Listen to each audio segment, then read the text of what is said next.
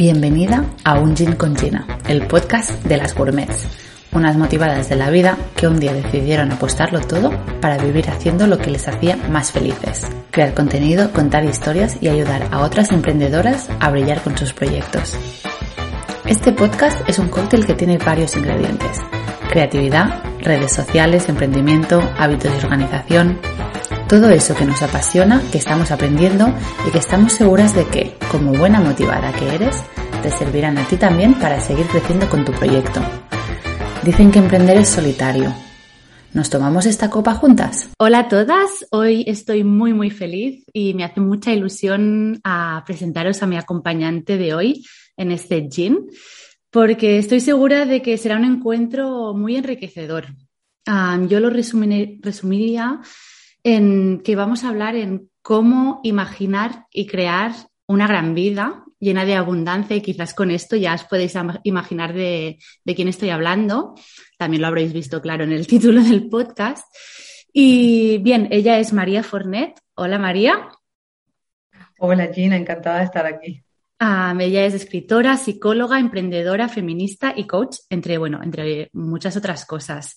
Es un súper lujo tenerte aquí. Soy consciente de, que eres una mujer que muy consciente de cómo invierte su tiempo, entonces para mí es un auténtico privilegio que hayas decidido pues regalarnos este ratito para mí para las oyentes. Entonces, muchas, muchas gracias y con muchas ganas de empezar. ¿Cómo estás? Muy bien, muy bien. Y el privilegio es todo mío. Muchísimas gracias por, invitarme, por generar estos espacios en los que hablar de temas importantes y remover conciencias. Y, estoy muy bien, la verdad es que estoy muy bien, muy contenta, ya acabando el año, tranquila, eh, lo cual es mucho decir porque siempre acabo todos los años pues como a traspiés y este año parece que me he organizado un poquito mejor. y muy bien, con, mucha, con muchas ganas de estar aquí hoy contigo. Qué guay. Te he definido yo a partir de, tu último libro, de Una mansión propia, pero me gustaría que nos lo contaras un poco tú. ¿Quién es María? ¿Cuál es tu historia? ¿Y cómo nació tu interés por lo que haces y cuándo empezaste a hacerlo? Ya sé que son muchas preguntas, pero tú misma. Bueno, pues ¿quién es María? Yo siempre digo que esta es la pregunta más difícil, ¿verdad? Porque, bueno, una se puede definir de, de maneras tan diferentes y en función de cómo una se defina, pues crea, crea una imagen muy diferente de, quién es, ¿no? Y conecta con una parte muy diferente de esa audiencia que está al otro lado escuchándonos, ¿no? Pero bueno, ¿quién soy yo? Yo soy, yo soy María Fornet, soy psicóloga, soy escritora, quizás es la definición más, más fácil, también soy mamá. Eh, y, bueno, soy una mujer que, lleva toda la vida buscando sus propias respuestas, como muchas de las mujeres que probablemente nos estén escuchando hoy, ¿no? Eh, yo empecé a estudiar psicología por mm, azar de la vida a los 18 años. Siempre digo que, bueno, que, que al final eh, cuando una tiene que decidir qué va a hacer con su vida, eso de que tengamos que, elegirla a los 18 años es bastante loco, ¿no? Y que encima aciertes, pues, pues es puro azar, esa es la verdad, ¿no? Mm. Yo, yo estudié psicología, yo quería ser filóloga hispánica en realidad, y en un momento dado, en un último momento dije, no, voy a estudiar psicología empecé a estudiar psicología y bueno, fue una decisión fabulosa porque, porque tengo la, la, profesión más bonita, ¿no? Me ha ayudado a encontrar muchísimas respuestas y por suerte acompañar a, a miles de mujeres en el proceso que encuentren las suyas, ¿no? Estudié, como te digo, psicología y cuando acabé la carrera no tenía ni idea de lo que quería hacer con mi vida. Mm, pasé por una gran crisis vital y existencial de decir, bueno, todo esto que he aprendido en la facultad, muy interesante, pero ahora qué, ¿no? Seguro que, que más de uno y más de dos entienden exactamente esa sensación de, ¿y ahora qué, no? ¿Para qué me sirve esto? Y, y, cómo quiero yo aplicarlo? ¿Cómo quiero yo poner mi granito de arena en crear un mundo un poquito mejor desde mi esquinita del mundo, ¿no? Y, entonces, pues en ese momento decidí que me iba a Inglaterra. Me fui a Inglaterra, eh, lo vendimos todo, ¿no? Eh, nos fuimos mm, sin un duro, sin hablar inglés, a la aventura absolutamente. Me fui con mi pareja, que, que, hoy en día es mi marido, en aquel entonces era, era mi novio, y nos fuimos a buscarnos la vida, ¿no? Y bueno, pues mm, por resumir mucho, obviamente fueron unos años al principio complicados, ¿no? Pues no hablando el idioma, y, ganando pues lo básico, ¿no? En una ciudad increíblemente cara, increíblemente competitiva, muy agresiva en muchos sentidos, pero, pero bueno, no puedo alegrarme más. Estuvimos siete años en, en Inglaterra y allí pues, pues bueno, pues hicimos un poquito de todo, ¿no? Yo empecé de nuevo por casualidad, cómo ocurren las cosas en la vida, ¿no? Yo siempre digo que una tiene que hacer cosas para que le pasen cosas, ¿no? Que la vida no se resuelve, no se resuelve en la mente. Que una no puede estar todo el día pensando yo qué quiero hacer. Bueno, sal las cosas y ya esas cosas te van a dar feedback. Era por aquí y no por allí, ¿no? Y, bueno, cuando empecé a trabajar precisamente em, pues de voluntario en una organización, eh, trabajando con mujeres en un proyecto de psicoeducación, ahí empecé a darme cuenta de, uy, aquí hay algo, ¿no? Aquí hay algo que realmente me gusta, me llama la atención, eh, enciende algo en mí y, y ahí empecé a aprender también más inglés. Así que bueno, fueron unos cuantos años, acabé dirigiendo proyectos en, en Londres, eh, pues dirigí proyectos diferentes, uno en, colaboración con el NHS, por ejemplo, en el que trabajábamos en, en self-harm, en, en, autolesión y trabajábamos en temas de suicidio. Eh, estuve un tiempo bastante apegada a la salud mental hasta que me di cuenta de que la salud mental pues no era lo mío que también fue pues un gran duelo para mí, ¿no? Porque yo pensaba que eso era lo que yo iba a hacer con mi vida y en un momento dado empecé a trabajar como training manager, es decir, como pues, pues como manager de un, de un centro de psicoeducación en el que trabajábamos con mujeres y, bueno, y les enseñábamos o compartíamos con ellas determinadas herramientas de la psicología que hacían que su vida mejorase. Es decir, era, una manera pues de ofrecerles eso, pues el quién eres tú, cómo funciona tu mente, cómo has construido tu propia historia, cómo llegas a ser la que, la que eres y cómo puedes mejorar tu vida con esto. Y a mí aquello me pareció, pues bueno, pues una maravilla absoluta, ¿no? Yo dije, bueno, esto es lo que yo quiero hacer el resto de mi vida. Ahí me formé como, como coaching psychologist en, en Inglaterra, que es algo que en, que en España empieza a aparecer, pero todavía no hay tanto, es decir, en España los coaches normalmente no son, no son psicólogos, pero en Inglaterra, pues bueno, en, en lo que es la British Psychological Society ofrecían un, un programa precisamente sobre coaching psychology, que no es más que el coaching aplicado desde la psicología, es decir, en lugar de centrarte pues tanto en patologización o tanto en síntomas o tanto en cosas, pues, pues eso, eh, pues nos centramos más en fortalezas, en, en tú qué quieres hacer con tu vida, en, encontrar respuestas, ¿no? Que yo decía, bueno, este es mi idioma, esto es lo que, lo que realmente a mí me mueve y me gusta. Y, y bueno, y ahí es cuando decidí que iba a montar mi, mi propio proyecto en ese momento me quedo embarazada eh, y digo, me vuelvo a España. Y me vuelvo a España pues de ocho meses, que, sí, de ocho meses casi, y hago una mudanza internacional, deshago otra vez mi vida entera y apuesto por decir, bueno, me voy a España, monto mi propio proyecto. Yo ya había escrito en aquel entonces feminismo terapéutico, que, que bueno, que empezaba a caminar muy poquito a poquito. Había empezado, había escrito también algunas de mis novelas y me volví a España y desde entonces, pues hace, ahora hace cuatro años creo, o tres años y pico. Y, bueno, y ha sido un camino bastante alucinante, la verdad. Eh, me lo paso muy bien con mi proyecto. Hoy en día pues tengo un proyecto que, pues de nuevo, todas las cosas que antes hacía en organizaciones y hacía pues en puestos de dirección, pues hoy, hoy en día lo hago por mi cuenta, que es lo que yo pronto me di cuenta que de qué es lo que yo quería hacer, ¿no? Monté un, eh, programa que se llama El Faro, El Faro Guía para trazar un plan de vida, en el que he acompañado ya a cientos de mujeres, pues precisamente a decir, bueno, yo qué quiero hacer con mi vida, que es un programa que ha funcionado muy bien.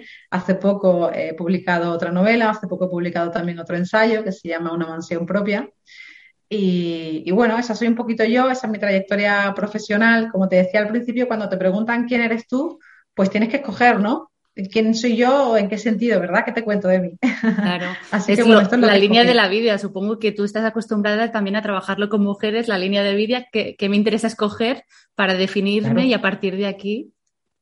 Claro, tota-, totalmente. Es exactamente eso, ¿no? Es decir, al final del día, eh, otra de las cosas que, en las que yo me formé en Inglaterra es en, en psicología narrativa, ¿no? En cómo cuando nosotras narramos nuestra identidad lo hacemos basándonos en diferentes eh, historias que escogemos, ¿no? Y cómo esas historias son arbitrarias. Y esas historias que estamos escogiendo definen la identidad que nosotras escogemos en un momento dado para nosotras y también la que presentamos ante el mundo, ¿no? Al final somos una gran historia. Pero podría haber escogido otras muchas, ¿verdad? Podría haberte dicho además que soy la cuarta de, cinco hermanos, podría haberte dicho que nací en un pueblo, en Sevilla, que se llama Dos Hermanas, podría decirte que perdí a mi padre hace mucho tiempo y que eso me marcó mucho, podría decirte que, bueno, pues que hago yoga, y que eso me gusta mucho, que es una parte importante de mi identidad, ¿verdad? Podría haber escogido un millón de cosas. Sí, al final por eso también tenemos como etiquetas y demás para usarlas a nuestro, un poco a nuestro gusto o ya sea algunas nos ayudan y otras igual no tanto. De lo que has dicho, hay muchas cosas que, que iba pensando, wow, cuánta razón y cuánto me siento en parte, siendo nuestras historias muy diferentes, identificada. pero antes de ahora pasar ya como aquí a, divagar y hablar, me gustaría hacerte tres preguntitas rápidas para acabar de, conocerte un poco más y, que las personas que nos están escuchando también te conozcan un poco más. Y tampoco son muy fáciles porque también son un poco en la línea de definirse y demás, pero bueno, tampoco creo que haga falta darle muchas vueltas, simplemente lo, lo que te surja. ¿Con qué tres adjetivos te defines actualmente? Pues mira, em, esto es como las entrevistas de trabajo, ¿verdad? Que te dicen, ¿tiene trampa o no tiene trampa? Aquí no hay trampa, aquí es lo, lo no hay trampa.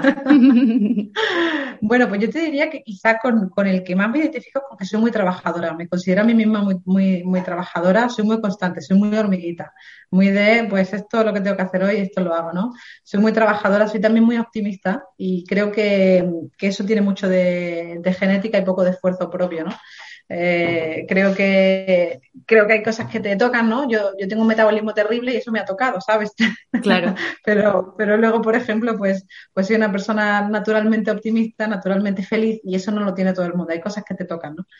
Así que, que, bueno, soy una persona optimista, soy trabajadora y creo que soy, soy bastante creativa también. Creo que son las cosas que más me, son desde luego las que más definen mi proyecto, mi modo de vida, mi manera de, hacer parenting en casa también, ¿no? Todo.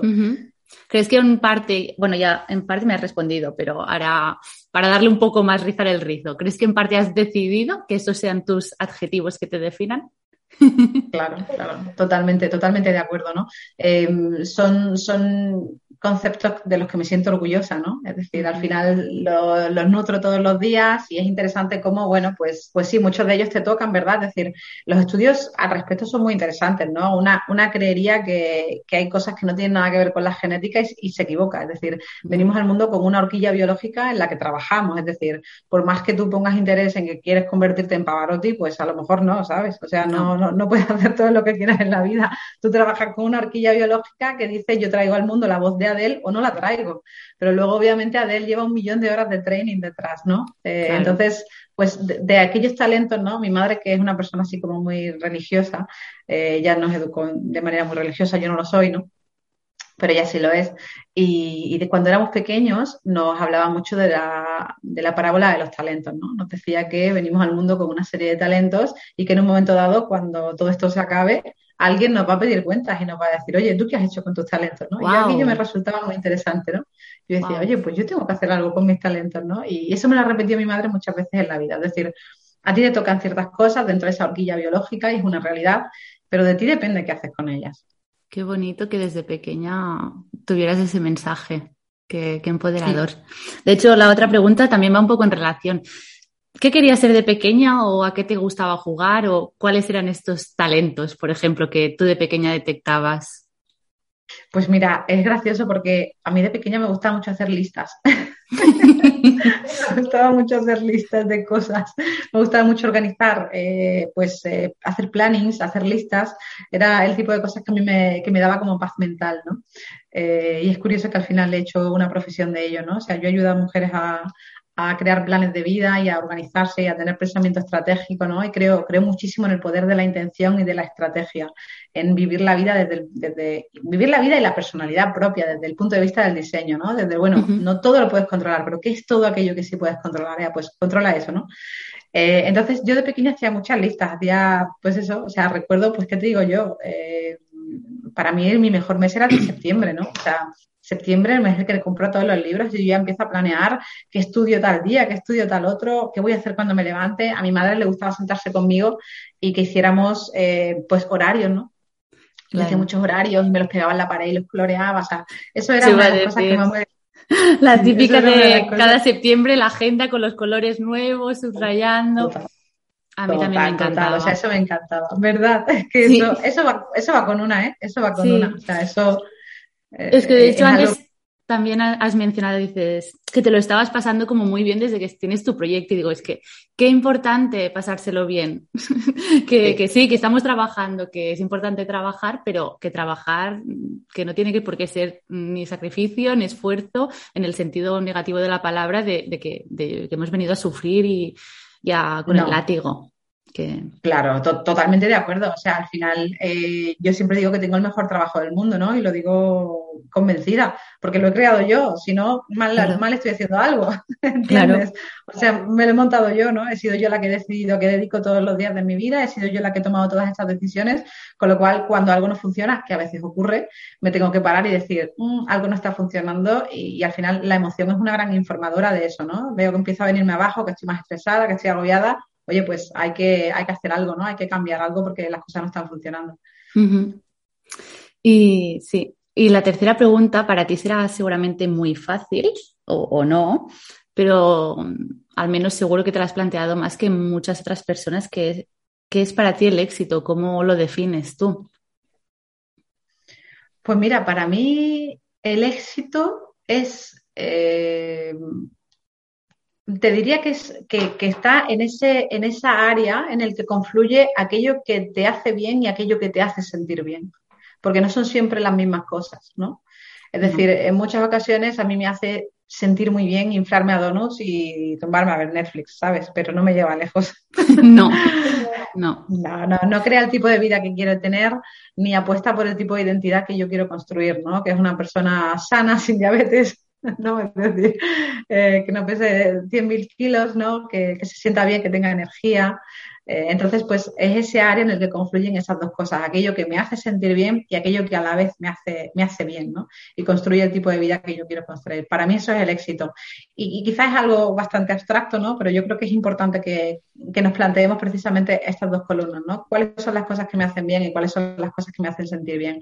Eh, aquello que me hace sentir cómodo no es necesariamente aquello que me hace sentir feliz. Yo creo que esa es una distinción importante. No, pero yo creo que, es bastante útil en el sentido de al final del día hacer un repaso y tienes tú estas dos preguntas de decir, vale, estoy viviendo la vida mm, teniendo en cuenta lo que yo considero éxito, ¿qué he hecho? Tal, tal, tal. Y responderte las preguntas y ver, pues sí o, pues no, ¿no? Claro, totalmente. Y al final yo creo que para eso eh, nos van a servir como guía o como faro nuestras emociones y nuestros valores. Es decir, eh, ¿Cuáles son las cosas que son importantes para mí? Yo creo que, esa es una de las preguntas que no nos hacemos lo suficiente. ¿Qué es importante para mí? ¿no? O sea, ¿qué, valores, qué cualidades me gustaría a mí eh, pues poner en pie en mi vida? ¿no? ¿Cuáles son aquellas cosas que para mí son importantes? Pues para mí es importante la creatividad, para mí es importante eh, la flexibilidad. para mí es importante, pues, qué sé yo, ¿no? Pues la, la paciencia, la compasión son cosas que para mí son muy importantes, ¿no? Pues oye, pues tenlas como faro, tenlas como guía en tu vida, ¿no? Busca la manera de, ponerlas, pues eso, de practicarlas en las diferentes áreas de tu vida, ¿no? Para mí eso es el éxito, sin duda. Y luego, como te decía, no solo los valores, sino también la emoción. Me siento bien. Es decir, eh, al final, yo siempre digo que las emociones son grandes informadoras de aquello que está funcionando y aquello que no está funcionando. Y eso no quiere decir que el estado natural o el óptimo o el normal sea estar permanentemente contento. Ojo, cuidado. Para nada, no. Para nada. El, estar triste también es útil y las emociones eh, mal llamadas negativas, que no son negativas, son desagradables de experimentar, pero no tienen nada de negativas, son, son importantes también. También esas emociones nos dan mucha información ¿eh? y también eh, pues esas emociones nos predisponen a tener pues, determinados procesos de pensamiento, a mirar nuestra vida de otra manera, o sea, son importantes también. Sí, claro, es que imagino, por ejemplo, que yo defino el éxito de una forma y ah, objetivamente quizás todos los ítems los voy cumpliendo, pero me siento fatal, hablando mal como una mierda. Y entonces esa emoción es en plan, vale, mm, quizás hay algo ahí que está chocando, ¿no? Claro, ¿qué falta? O, qué estamos haciendo de más, ¿no? Porque luego también, oye, a mí me puede encantar mi vida, yo puedo estar llevando todos mis valores, ¿no? Todos los días y a lo mejor lo que estoy es quemadísima, ¿no? Y me encuentro súper estresada porque sí, pues, pues, porque me estoy pasando de horas de trabajo, ¿no? Porque falta equilibrio, porque falta balance, también eso es muy importante, ¿no? Eso nos pasa mucho a las emprendedoras, por ejemplo. Sí para ya también pasar estas preguntas más rápidas, que tampoco han sido muy rápidas, pero bueno, si me permites, me gustaría empezar explicando cómo te contacté para invitarte a, este podcast, porque creo que tiene bastante que ver con, lo que estamos hablando y lo que seguiremos hablando. y, es que, bueno, yo soy yo recibo cada día un correo de, María, yo y, muchas mujeres más, no sé cuántas, pero María, ¿cuánto tiempo hace que, estás haciendo esto de, un correo, un correo diario? Perdona. Pues ya debe hacer, yo creo que calculo que son como 500 o 600 días van ya, que es muy loco. Wow. Sí. Wow. Es una práctica para la creatividad brutal, ¿no? Imagino. Brutal. Brutal. Y además, eh, fíjate, Gina, que es la práctica para la creatividad. O sea, no hay nada que supere al priorizar cantidad sobre calidad. Qué poco intuitivo es este consejo. ¿Cuánta gente me dice, bueno, bueno, eso qué tontería es, ¿no? ¿Cómo voy yo a priorizar cantidad sobre calidad? Entonces voy a hacer un churro. No, no, no, es que es a través del hacer músculo que tú consigues calidad. Tienes que atreverte. Tienes que atreverte a, creer, a crear cosas. Yo siempre lo digo, claro, cuando uno escribe todos los días, no todos los días escribe un Proust, ¿sabes? No, claro, hay días que dices, bueno, pues quizás no estoy súper orgullosa de lo que mandé ayer, pero bueno, lo mandé, me comprometí. Lo mandé. Exacto. Respeté lo que yo propuse y, y a partir de ahí sí que han salido, imagino, cosas chulas. Claro, Claro, fíjate, de mis emails diarios surgen cosas, o sea, eh, para mí lo primero es una práctica que funciona un poquito como un ancla, ¿no? Como esa sensación de todos los días eh, yo me tomo la temperatura a mí misma y a mi vida a través de una práctica que tengo establecida como, pues eso, como un ancla, como algo que ocurre sí o sí es mi mínimo innegociable. Ocurra lo que ocurra en mi vida, o sea, yo mm, he tenido momentos complicados como todo el mundo, ¿no? En estos 500 días he tenido momentos estupendos y momentos no tanto. Pues me han operado, eh, he estado con familiares en la UCI, ¿no? Y ahí he estado yo con mi email diario, ¿no? Es decir... Te puedo preguntar eh, si siempre tienes la misma rutina para escribirlo, siempre lo escribes en un momento... No. No, no, no. O sea, mi única rutina es escribir a nivel diario. Pero de nuevo, eso, eh, yo creo que fíjate que cada, cada, persona tiene que buscar cómo funciona, ¿no? Yo, yo soy una persona en general bastante anárquica y todo lo que sean reglas muy estrictas me, me cuesta mucho trabajo y me da casi alergia, ¿no? Es decir, en casa tenemos un poquito la broma, ¿no? Mi, marido es lo contrario que yo. O sea, mm. es una persona a la que le gusta eh, los procesos, a la que le gusta el orden, la estructura, ¿no? Entonces a casa llega un mueble del Ikea y yo tiro todo al suelo y empiezo a toquetear y él es como, ¡Ah! ¿qué haces? Ay, en casa somos lo mismo, yo y mi pareja. Somos igual, yo soy el caos y él es como metódico, todo ordenadito. Eh, y además trabajamos de lado y su escritura y el mío es que no tienen nada que ver igual que nosotros, igual, igual, es muy gracioso, ¿no? Entonces, él coge las instrucciones, las lee, ¿no? Yo creo que, que, aquí lo importante es que tú seas capaz de hacer el proceso que vas a necesitar para conocer cómo funciona tu mente y que hagas que tu vida funcione eh, a favor de tu mente y no en contra, ¿no? Y que mm. tú, y que tú generes una vida, pues oye, pues igual si eres así, pues, ¿qué te digo yo? Pues funcionar como funciono yo te va a dar un estrés espectacular. Claro. Yo, yo necesito ser más caótica a la hora de hacer las cosas. Eh, también, como te decía antes, yo me considero una persona muy trabajadora y yo soy muy productiva. Con lo cual, yo sé que pase lo que pase, yo el email lo escribo, ¿vale? Wow, qué bien pase lo que pase, ¿no? Entonces, eh, no, necesito poner un sistema donde no hace falta, porque en otras cosas sí necesito esos sistemas, con lo cual mm, no, compliques demasiado las cosas. ¿Sabes lo que te digo? Yo realmente el email diario lo escribo, pues, eh, pues cuando toca. Hoy, por ejemplo, todavía no lo he escrito, ¿vale? Porque he tenido esta mañana varias cosas, tal, todavía no he escrito el email diario. Eh, sé que tengo que ir a X horas a recoger a mi niño, con lo cual mi email sale todos los días, o sea, todos los días llega a las 16.57. Mm, con lo cual yo sé que antes de eso lo tengo que escribir. Y de nuevo, si un día en vez de las 16.57 llega a las 18.57, pues tampoco pasa no absolutamente para el mundo. E imagino también que, quizás al principio tardabas un poco más y que ahora hay días que igual en, me, lo invento, en 10 minutos lo tienes ventilado. Porque ya está todo en el coco. ¿No? Sí, exacto. Y mira, y depende también mucho de, lo que en ese momento esté contando. Es decir, a veces os estoy contando que, mm, pues que te digo yo, que acabo de sacar un libro nuevo, tal, y todavía no tengo la comunicación. A lo mejor una vez que acabo de salir un libro nuevo, no tengo la comunicación clara porque todavía no he hablado del libro, entonces tardo más rato en decir, bueno, ¿qué le interesa a mi lectora de este libro, no? Tardo más rato en pensar, pero por ejemplo, El Faro, que, he hablado de él siete millones de veces, es como, o sea, me sale nada mm, sin pensarlo, ¿no? Pues podría escribir un email detrás de otro sobre el faro. Y para que te hagas una idea, en alguna ocasión que me he querido ir de vacaciones, lo hago muy poco porque, mm, en fin, porque no es fácil hacerlo, ¿no? Pero en alguna ocasión recuerdo el año pasado que me fui de vacaciones siete días y no quería escribir absolutamente nada esos siete días y los escribí de una vez en una tarde.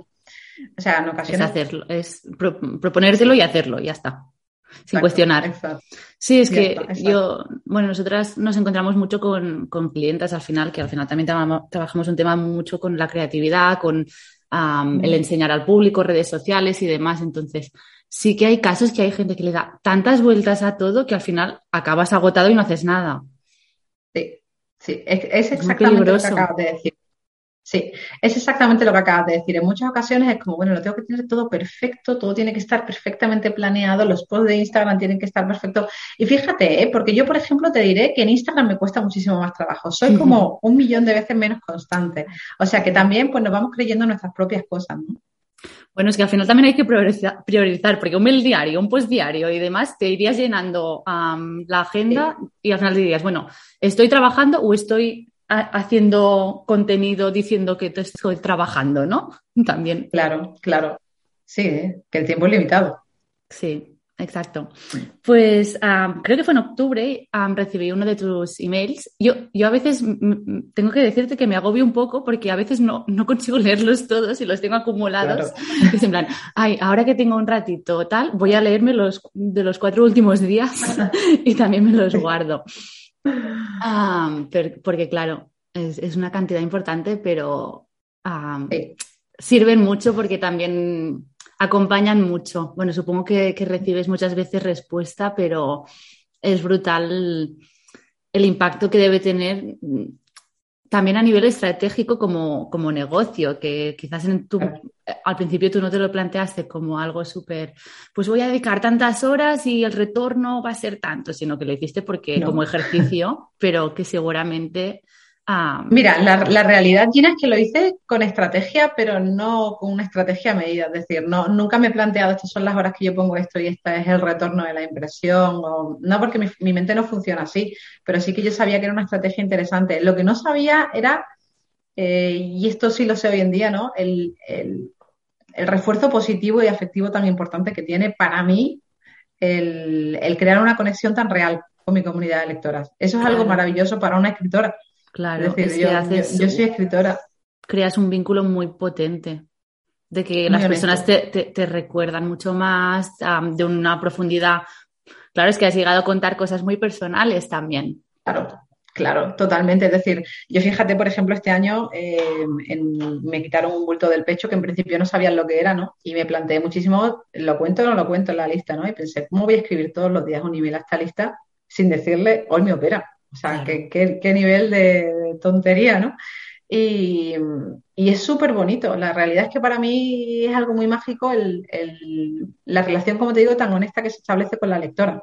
Se establece una relación muy real y eso hace que cuando esa lectora llegue a tu, a tu programa, si llega en un momento dado, no siempre llegan, pero a veces sí, a veces les apetece decir, oye, pues mira, sí, mm, me apetece, me apetece comprarte algo, ¿no?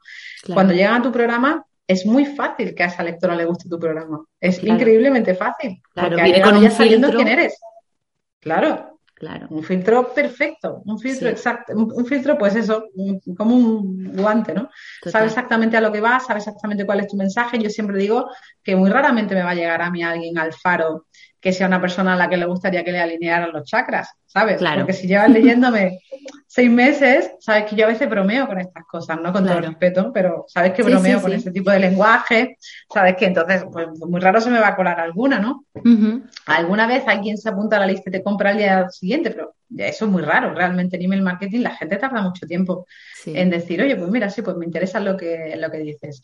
Pero es un método increíblemente efectivo eh, a nivel venta y, a nivel emocional, eh, pues como te digo, es un refuerzo afectivo muy honesto, muy bonito, un, vínculo muy real. Sí, totalmente. en este correo en concreto que yo te escribí por primera vez, se titulaba, el asunto era, aprende a pedir lo que quieres. Mm. Y en él decías, bueno, hablabas de, tu último libro, de una mansión propia, y decías, recuerdo una época en mi vida en la que solía esperar a que los demás intuyeran qué era aquello que yo necesitaba. Ya imaginas, eso raramente ocurría y yo me sentía enormemente decepcionada. Bueno, y finalmente también dices, la otra opción es esperar a que las cosas ocurran por efecto de la suerte, lo que, no te voy a mentir, a veces ocurre porque, bueno, y, yo aproveché el, filón, yo me lo tomé como un mensaje del universo, también aquí haciendo un poco con lo que decías, dándole un poco la vuelta, para decir, me lo tomo como una señal porque me interesa y le voy a, invitar al podcast. Pero la cosa es, ¿por qué nos cuesta tanto, o al menos a mí como, no sé si por mujer, por mi entorno, por qué, decir, pedir lo que queremos? Que por, a mí al menos mm, durante, hasta hace muy poco, daba por hecho que lo que se me daba era lo que, ¿cómo decirlo? Como lo que merecía y como que no tenía permiso para pedir más. Quizás también porque cuando me piden a mí, a mí me han educado que se debe decir que sí, que esto de decir que no mm, no es tan difícil. Entonces, claro, yo al pedir, igual me sentía que la otra persona estaba en la obligación de decirme que sí y por eso me costaba tanto. Y quizás también hay que hacer este ejercicio de pedir sin, esperar nada a cambio, un poco en, entre comillas. Pero no sé si tú, tú has descubierto o lo has estudiado el, por qué nos, nos cuesta tanto y sobre todo más a las mujeres, creo. Mm. A ver, yo creo que tú das un poquito con la clave, ¿no? Cuando lo, cuando lo, cuando relatas tu propia experiencia, ¿no? Al final aquí hay una parte de sentido del merecimiento, ¿no? Luego hay otra parte de no querer molestar. Todas estas cosas tienen mucho de variable género, claro, tiene mucho de socialización de género, de cómo hemos sido educadas en una falta importante de asertividad, una falta importante, o sea, hemos sido educadas para ser la segunda de a bordo, ¿no? Para ser las mm. perfectas acompañantes de para ser, pues, eh, pues eso, eh, el no molestar, el, agradar, el decir a todo que sí, el, ser cuidadora, el, el ofrecerse mucho, ofrecerse de más, ¿no? O sea, fíjate, yo recuerdo, eh, ya te puedo, a nivel personal, yo recuerdo, yo, como te digo, recibí una educación muy religiosa, ¿no? Y yo recuerdo de pequeña recibir mensajes del tipo, ¿hasta dónde tiene uno que dar? O sea, una no es generosa si no está dando hasta donde duele, ¿no?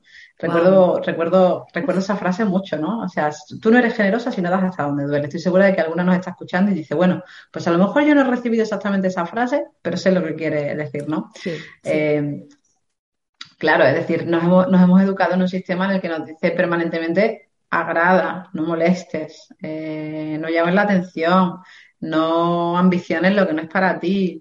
Eh, luego todo lo que está relacionado, pues eso, con la ambición, con, con el liderazgo. Si lo cruzamos con la variable género, nos encontramos con que bueno, pues con que la percepción que tenemos de la mujer líder es muy diferente a la percepción que tenemos del hombre líder. A un hombre líder se le considera, o sea, todas las características que asociamos al hombre líder son positivas y sin embargo las características que asociamos a la mujer líder, a la mujer que pide, a la mujer que manda, a la mujer que lidera, a la mujer que dice lo que quiere, son características negativas, ¿no? O sea, pues eh, es mandona, es una mujer difícil, es desagradable, ¿no?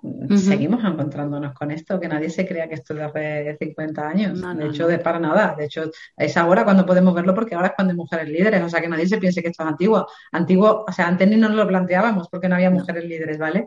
Es decir, nos empezamos a dar cuenta de eso, de que en el imaginario colectivo seguimos teniendo la imagen del líder como la del hombre y cuando es la mujer la que coge esos zapatos, nos seguimos sintiendo muy incómodos, ¿no? Con una mujer pues eso, que dice lo que piensa, que dice lo que quiere. Y luego, por otro lado, como decíamos, ese sentido del merecimiento, ¿no? El, bueno, me merezco yo esto, puedo yo pedir más, puedo yo... Eh, yo siempre digo, fíjate, que, es importante entender este sentido del merecimiento, que es importante entender, oye, pues yo no siento que me lo merezca, pero no pelearnos demasiado con esa idea. Es decir, eh, yo animo muchísimo más a la gente a centrarse en la acción y no centrarse tanto en voy a pelearme con los mensajes de mi cabeza, ¿no? Porque tu cabeza te va a seguir diciendo, me perdonáis lo que voy a decir, pero mierdas, ¿vale? Ah, sí, sí. Tu cabeza te lo va a seguir diciendo, es decir, te la va a seguir diciendo durante mucho tiempo, pero cuando tú te vayas demostrando en tu vida, con tus acciones, que vas consiguiendo cosas, que, que tu vida va teniendo más el color que tú querías que tuviera, vas a ver cómo esa vocecita se va haciendo más pequeñita, ¿no? Pero en muchas ocasiones queremos empezar por el final. Queremos decir, bueno, pues me voy a, ¿no? voy a, voy a pelearme con mi cabeza y, voy a trabajar en, eh, pues eso, en que mi, por ejemplo, nos ocurre mucho con el síndrome de la impostora, ¿verdad? Que hablamos mucho de él ahora. ¿Cómo, ¿Cómo consigo yo, pues, sentirme absolutamente confiada cuando me subo en un escenario? Pues no lo vas a conseguir. ¿No es liberador eso? No es liberador saber que te vas a subir nerviosa, es muy liberador. Es decir, no hay nada que no funcione en ti. No hay nada que tengas que hacer antes de subirte a ese escenario. Súbete al escenario. Igual, si te subes 100 veces, luego la ciento una, igual ya no te sientes tan nerviosa. Exacto, exacto. Yo creo que eso es muy liberador, ¿no? El pensar, pues igual no hay nada que no funcione bien con mi mente, ¿no? Igual no es que toda esa gente que se sube ahí está súper segura. A lo mejor parecen súper seguras y no lo están tanto, ¿no? Eh, yo creo que es importante darnos cuenta que las mentes de las demás no funcionan de manera tan diferente a la nuestra, ¿no? que al final es más la acción lo que nos diferencia. De hecho, es una de las cosas que me ha encantado de tu libro, lo tengo súper subrayado y, y, hoy si tuviéramos más, tiempo es que estaría comentando, tengo ahí post-its, en plan, esto me gustaría decirlo, pero no, quizás otro día. Ah, pero claro, el, el, enfoque tan diferente de todo lo que yo había leído sobre abundancia me parece muy transgresor sin, sin, sin que no debería serlo. Porque bueno, al final trabajar la, abundancia desde diferentes ángulos y a mí el que me ha gustado mucho es como el de toma de control, que al final no le damos el control al universo y, pedirlo cada día y esperar a que pase y, quizás no lo estoy pidiendo bien, sino si quiero esto, vale, lo pido, lo manifiesto, lo visualizo, todo esto me parece pues que, que tiene su función, pero muevo el culo. Exacto, mueve el culo. O sea, luego si tú quieres rezar, si tú quieres, eh, yo, yo, no le puedo decir a nadie que eso no funcione porque, porque no hay manera de demostrar que eso funciona o no funciona. Con lo mm. cual, hay gente que me escribe todos los días cabreada, ¿eh? Y me dice, oye, pues tú estas cosas que dices del universo, ¿por qué tú no las has vivido? Genial, pues igual es eso, ¿vale? Yo mm. nunca te voy a decir deja de hacerlo. Si a ti te hace sentir bien, pues perfecto, yo no tengo más problemas. Ahora, mueve el culo, como bien dices. Tú quieres, el que quiera, el que quiera peces, que se moje el culo, ¿no? Como decía siempre mi padre. Y eso es así, ¿no? Si quieres peces, pues te tienes que mojar el culo, ¿no? Tienes que entrar en el río, te guste o no te guste.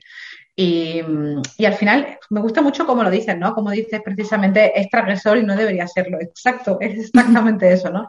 ¿Cómo puede ser que, que, nos, que hayamos llegado a un punto vital en el que sea transgresor decir trabaja, ¿sabes? O sea, trabaja duro por lo que quieres. Y sin embargo, es transgresor, cuando lo que debería ser transgresor es lo contrario, que digamos, pues eso, alineate con el universo. Pero nos hemos acostumbrado tanto a ese mensaje que ahora lo extraño es decir precisamente, oye, si tú quieres una gran vida, hay cosas que puedes hacer y la mayoría de ellas pasan por trabajar en tu mentalidad y trabajar en, tu acción, ¿no? En el paso a la acción de tu día a día, en diseñar una buena vida, en el entender cómo funciona la fuerza de voluntad que dice la ciencia, ¿no? De la fuerza de voluntad, que dice la ciencia de la creación de hábitos, que dice la ciencia de cómo tratarte con más cariño, cuál es la influencia que tiene la autocompasión en la creación de los hábitos, qué dice la psicología precisamente de todo este tipo de cosas, ¿no?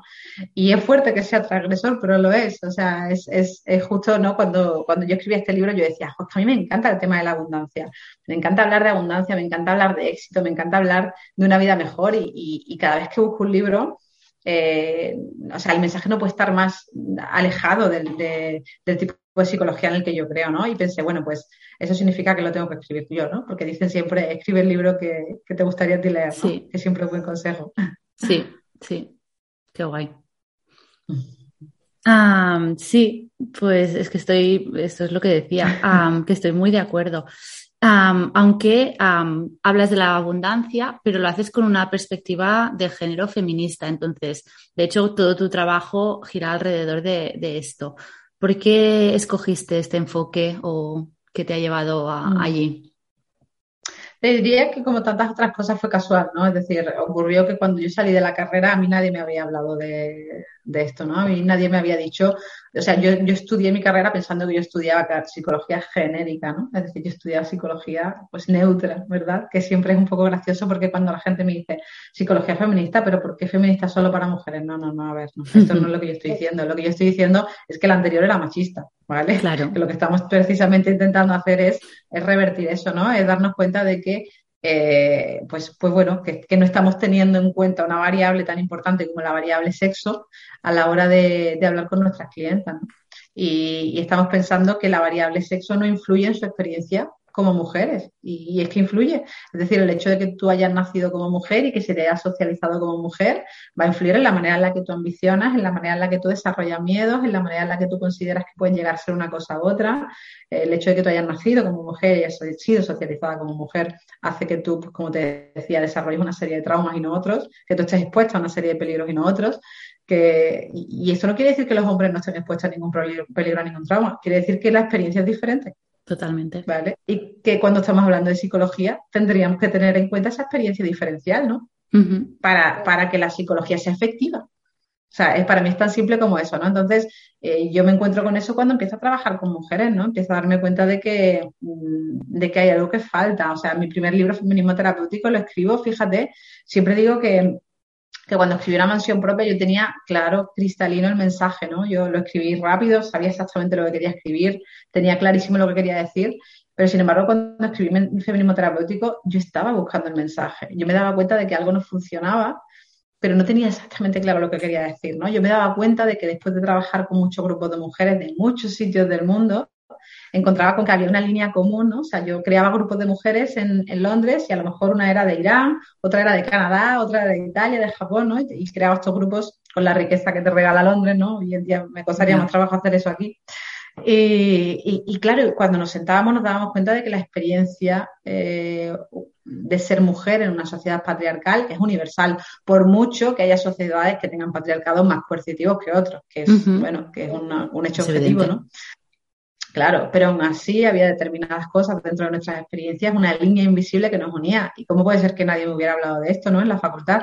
Y ahí empiezo yo a darme cuenta de que cuando yo les voy a, eh, pues eso, cuando yo voy a compartir ciertos conocimientos desde el punto de vista psicológico, no estamos teniendo en cuenta eso, ¿no? Y eso hace que, que el mensaje no llegue a ser claro de ahí surge feminismo terapéutico, y como te digo, para mí fue un proceso de mucha masticación, de decir, oye, yo exactamente qué es lo que quiero decir. Y luego me encuentro con que es un libro que mm, sigue pues leyéndose muchísimo, ¿no? Va por toda Sudamérica, eh, se ha vuelto a editar, eh, está el audiolibro, en fin. ¿Y eso por qué es? Es porque, por un motivo muy sencillo, y es porque mucha gente se encuentra con, oye, esto como que no estaba escrito antes, ¿no? Sigue vigente. Sigue vigente, claro.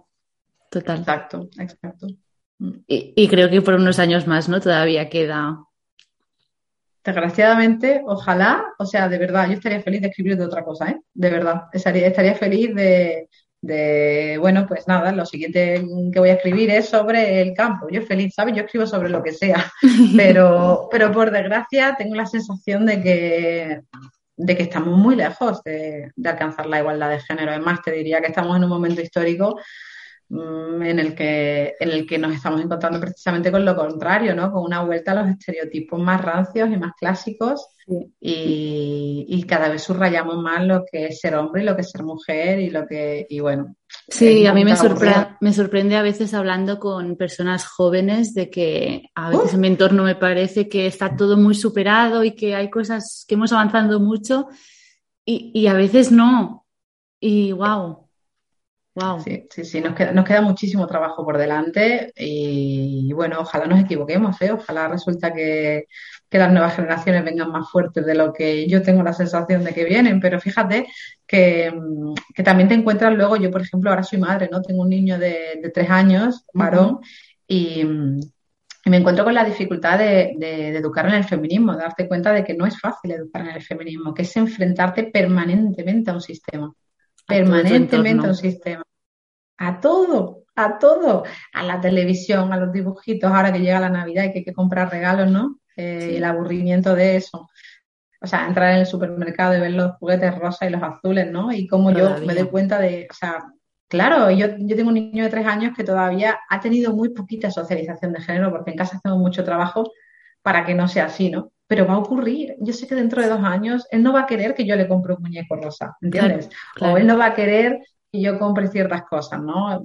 Y es doloroso darme cuenta de que, de que eso es lo que tenemos por delante y vamos a tener que lucharlo fuerte. Sí, bueno, ah, nos quedará la esperanza de las que sí que tenemos ganas de, de echarle horas y tiempo y dedicación de ir cambiando poco a poco.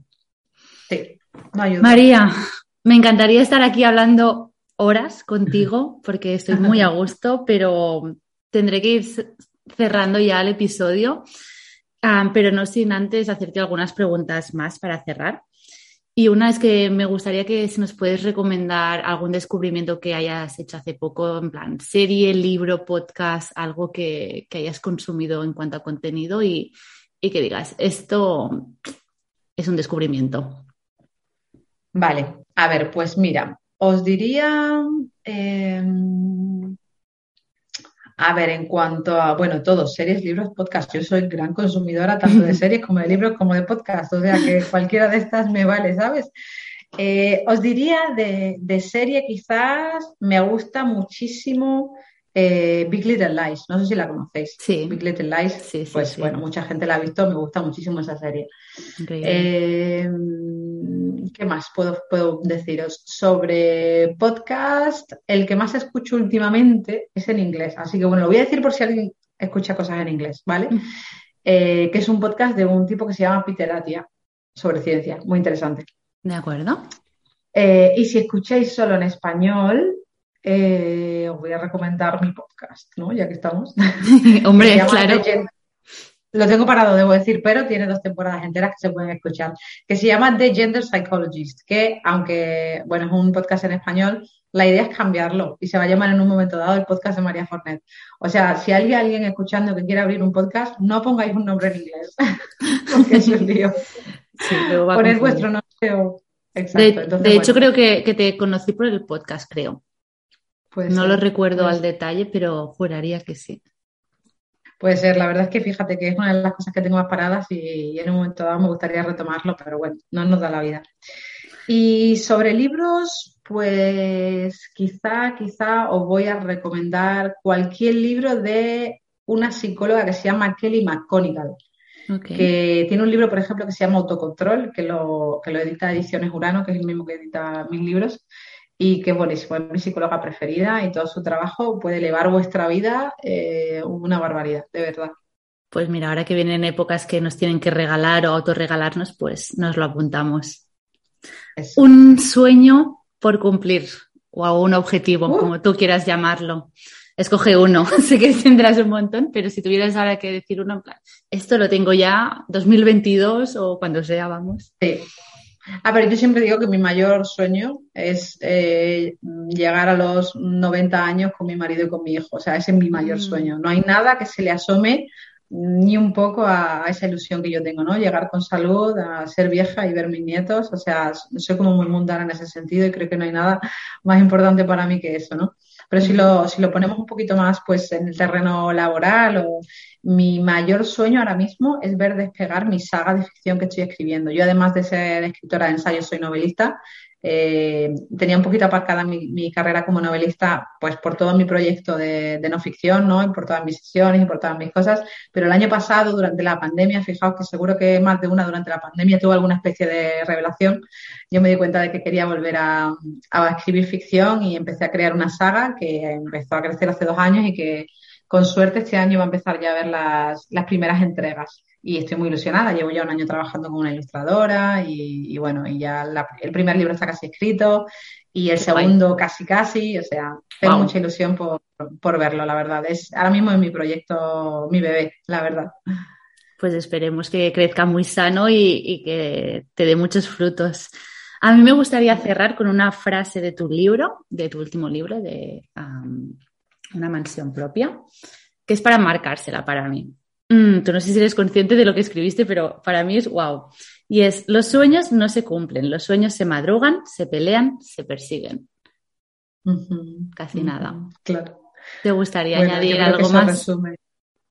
Nada, pues no, la verdad es que yo creo que eso resume muy bien el libro, ¿no? Es decir, las cosas no, se cumplen de repente, sino que, los peleamos, ¿no? Esa es la realidad, las tenemos que pelear, tenemos que, que, bueno, pues al final yo siempre digo que escribir un libro, por ejemplo, siempre pongo este ejemplo porque obviamente soy escritora y, y bueno, suena como muy mágico, ¿verdad? El, escribir un libro, todo el mundo tiene como muy romantizada la idea del escritor, ¿no? Escribir un libro. Y al final un libro no es más que una palabra detrás de otra a las 5 de la mañana cuando todo el mundo está durmiendo o a las 10 de la noche cuando se ha ido tu niña a dormir y tú estás ya que, mm, quieres desenchufarte, pero no, toca escribir, ¿no?